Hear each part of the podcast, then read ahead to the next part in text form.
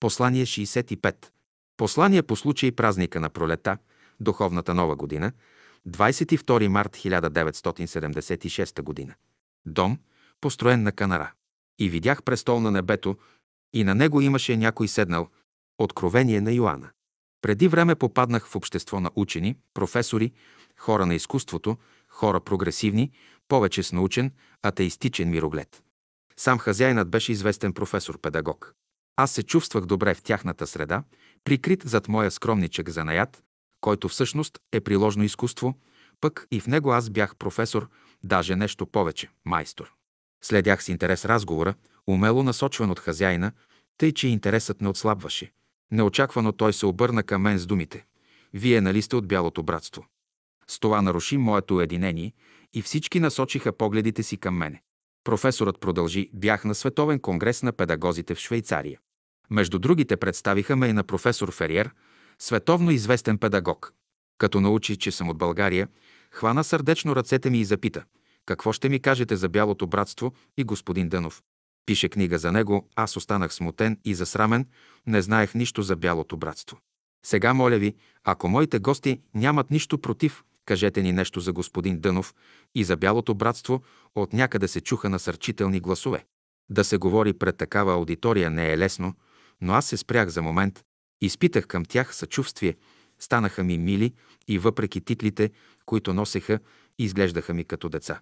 Помълчах малко и после с простички думи започнах да говоря за учителя и за учението на Бялото братство.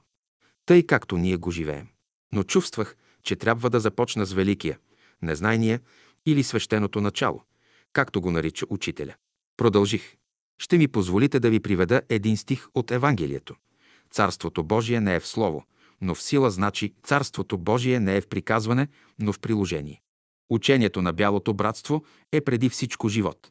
На друго място пророкът поет казва «И видях престол на небето, и на него имаше някой седнал». Пророкът казва някой неопределено. Великият, незнайният не може да се определи. Така е по-добре. Това са встъпителни думи. Използвам религиозния език, защото не съм намерил още новия език, на който трябва да говоря. И тъй, ние живеем в един уреден свят, сред една могъща природа, богата и разнообразна. Учителя я нарича живата разумна природа. Тук животът се изявява в безброй много форми. Този свят е предмет на науката, философията, изкуствата и религията. И сам човекът принадлежи на този свят. Следователно, като изучава себе си, човек може да познава и този свят. Условията да се появи животът на Земята са се подготвяли стотици милиони години. Първите ери са ери на огъня, на катаклизмите. Подготвя се появата на сушата. Тази епоха в геологията се нарича архайкум. Химическите елементи не са били още обособени. По-късно се явява твърдата почва, водата и атмосферата. В началото те не са имали този състав, както днес. След продължителна подготовка от милиарди години, явява се животът в най-нишите си форми. Геолозите наричат тази епоха палеозойкум. Почва процес на развитие и усъвършенстване, естествен за живота. Явяват се по-висши организми, започва ерата на земноводните и тя е траяла милиони години. Това е мезозойкума, средната ера. Земноводните са изчезнали бързо. Някои геолози считат, че това се дължи на радиоактивен облак в космоса, през който са минали Слънцето и Земята. Едновременно с това се явили топлокръвните бозайници, по-пригодени към новите условия. Животът продължава да се изразява в нови, неизброими форми. Условия и живот вървят паралелно. Тук има целесъобразност, разумност, логичност. Това не са механични процеси. Появява се човекът, начало на съзнателния живот. Онова разумното, което беше скрито до сега, незнайното, почва да се проявява. Науката за човека е голяма и сложна. Вие, като учени и педагози, най-добре знаете това. Сега ще изнеса някои основни положения и правила от учението на учителя. Храненето – един от най-важните въпроси. В братството се поддържа най-строг вегетариански режим. Никакъв алкохол, никакво пушене. Простичка, скромна, растителна храна. Правило – винаги остава и малко гладен, това е здравословно. Чиста вода, чист въздух, движение на открито, полезен творчески труд. Това се препоръчва. Учителя насърчаваше всички да се учат да работят и в изкуството според способностите си, да учат и един занаят, за да бъдат свободни. Животът сред природата е естествен за нас.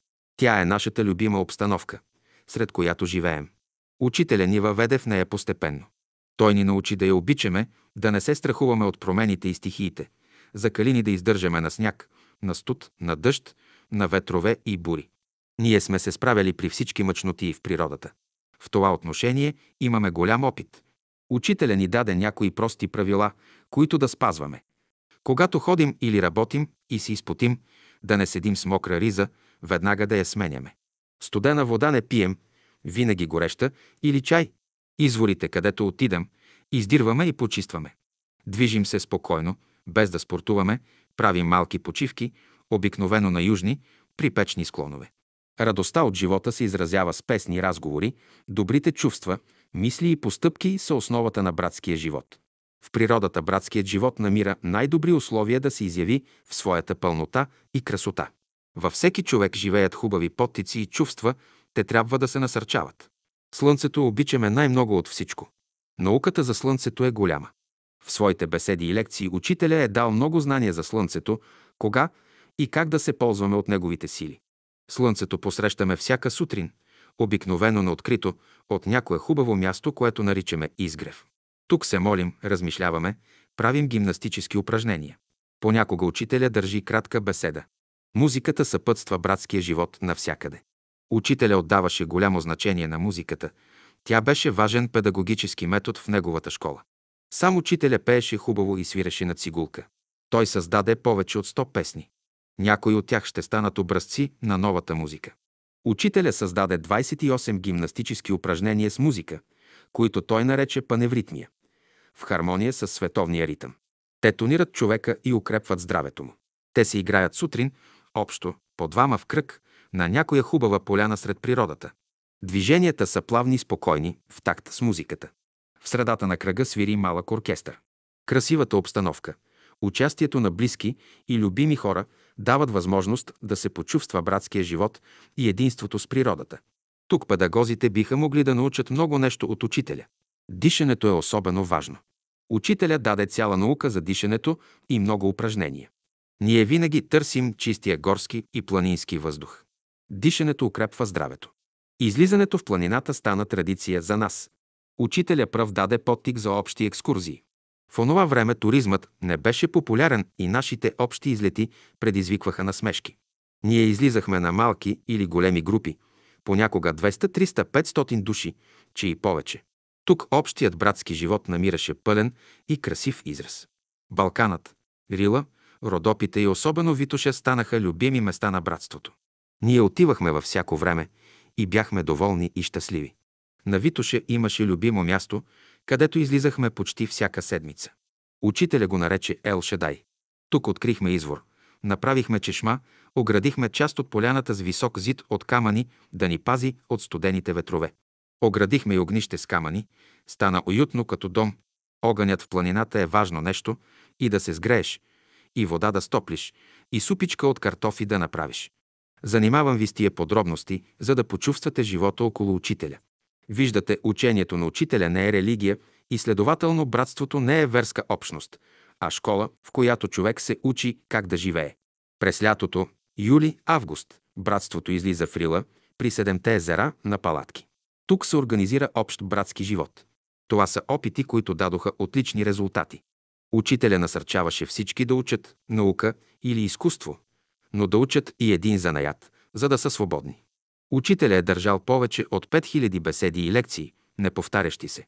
Това е огромно творчество и ако трябва да се проучи и оцени то, това трябва да се направи от специалисти, не от любители. В учението на учителя има научен материал. Той трябва да се проучи от учени. В учението на учителя има философия. Тя трябва да се проучи от философи. Учителя е дал голям педагогически материал. Той трябва да се проучи от педагози. Учителя е дал музика, повече от 100 песни и художествени произведения, дал е материал и върху философия на музиката. Той трябва да се проучи от музиколози. Учителя е дал гимнастически упражнения и танци, те трябва да се проучат от хореографи. И когато всички тези специалисти се съберат и обединят своите изследвания, тогава могат да се произнесат за учението на учителя. Ако това не стане сега, то ще стане в бъдеще. Този е научният подход. Обективното проучване на едно велико учение за живота, оригинално, самобитно, което има световно значение и прави чест на българския народ. Един ден то ще намери своето признание, както богомилството, което беше гонено на своето време и едва сега се оценява. Ново човечество иде на земята. Нови идеи, нова мисъл. Човек отправя поглед към всемира с вярата, че в това звездно небе има безброй населени светове, подобни на нашия, и следователно човечеството не е само в космоса. В човека се явява ново съзнание и той се чувства гражданин на всемира. Получих аплодисменти. Сам хазяйнат стисна ръцете ми и сърдечно благодари. И все пак един глас се обади, като че остана много нещо, което вие не казахте. Отговорих, разбира се, може ли да се каже всичко, и видях престол на небето и на него имаше някой седнал. Брат Борис. София, март 1976 година.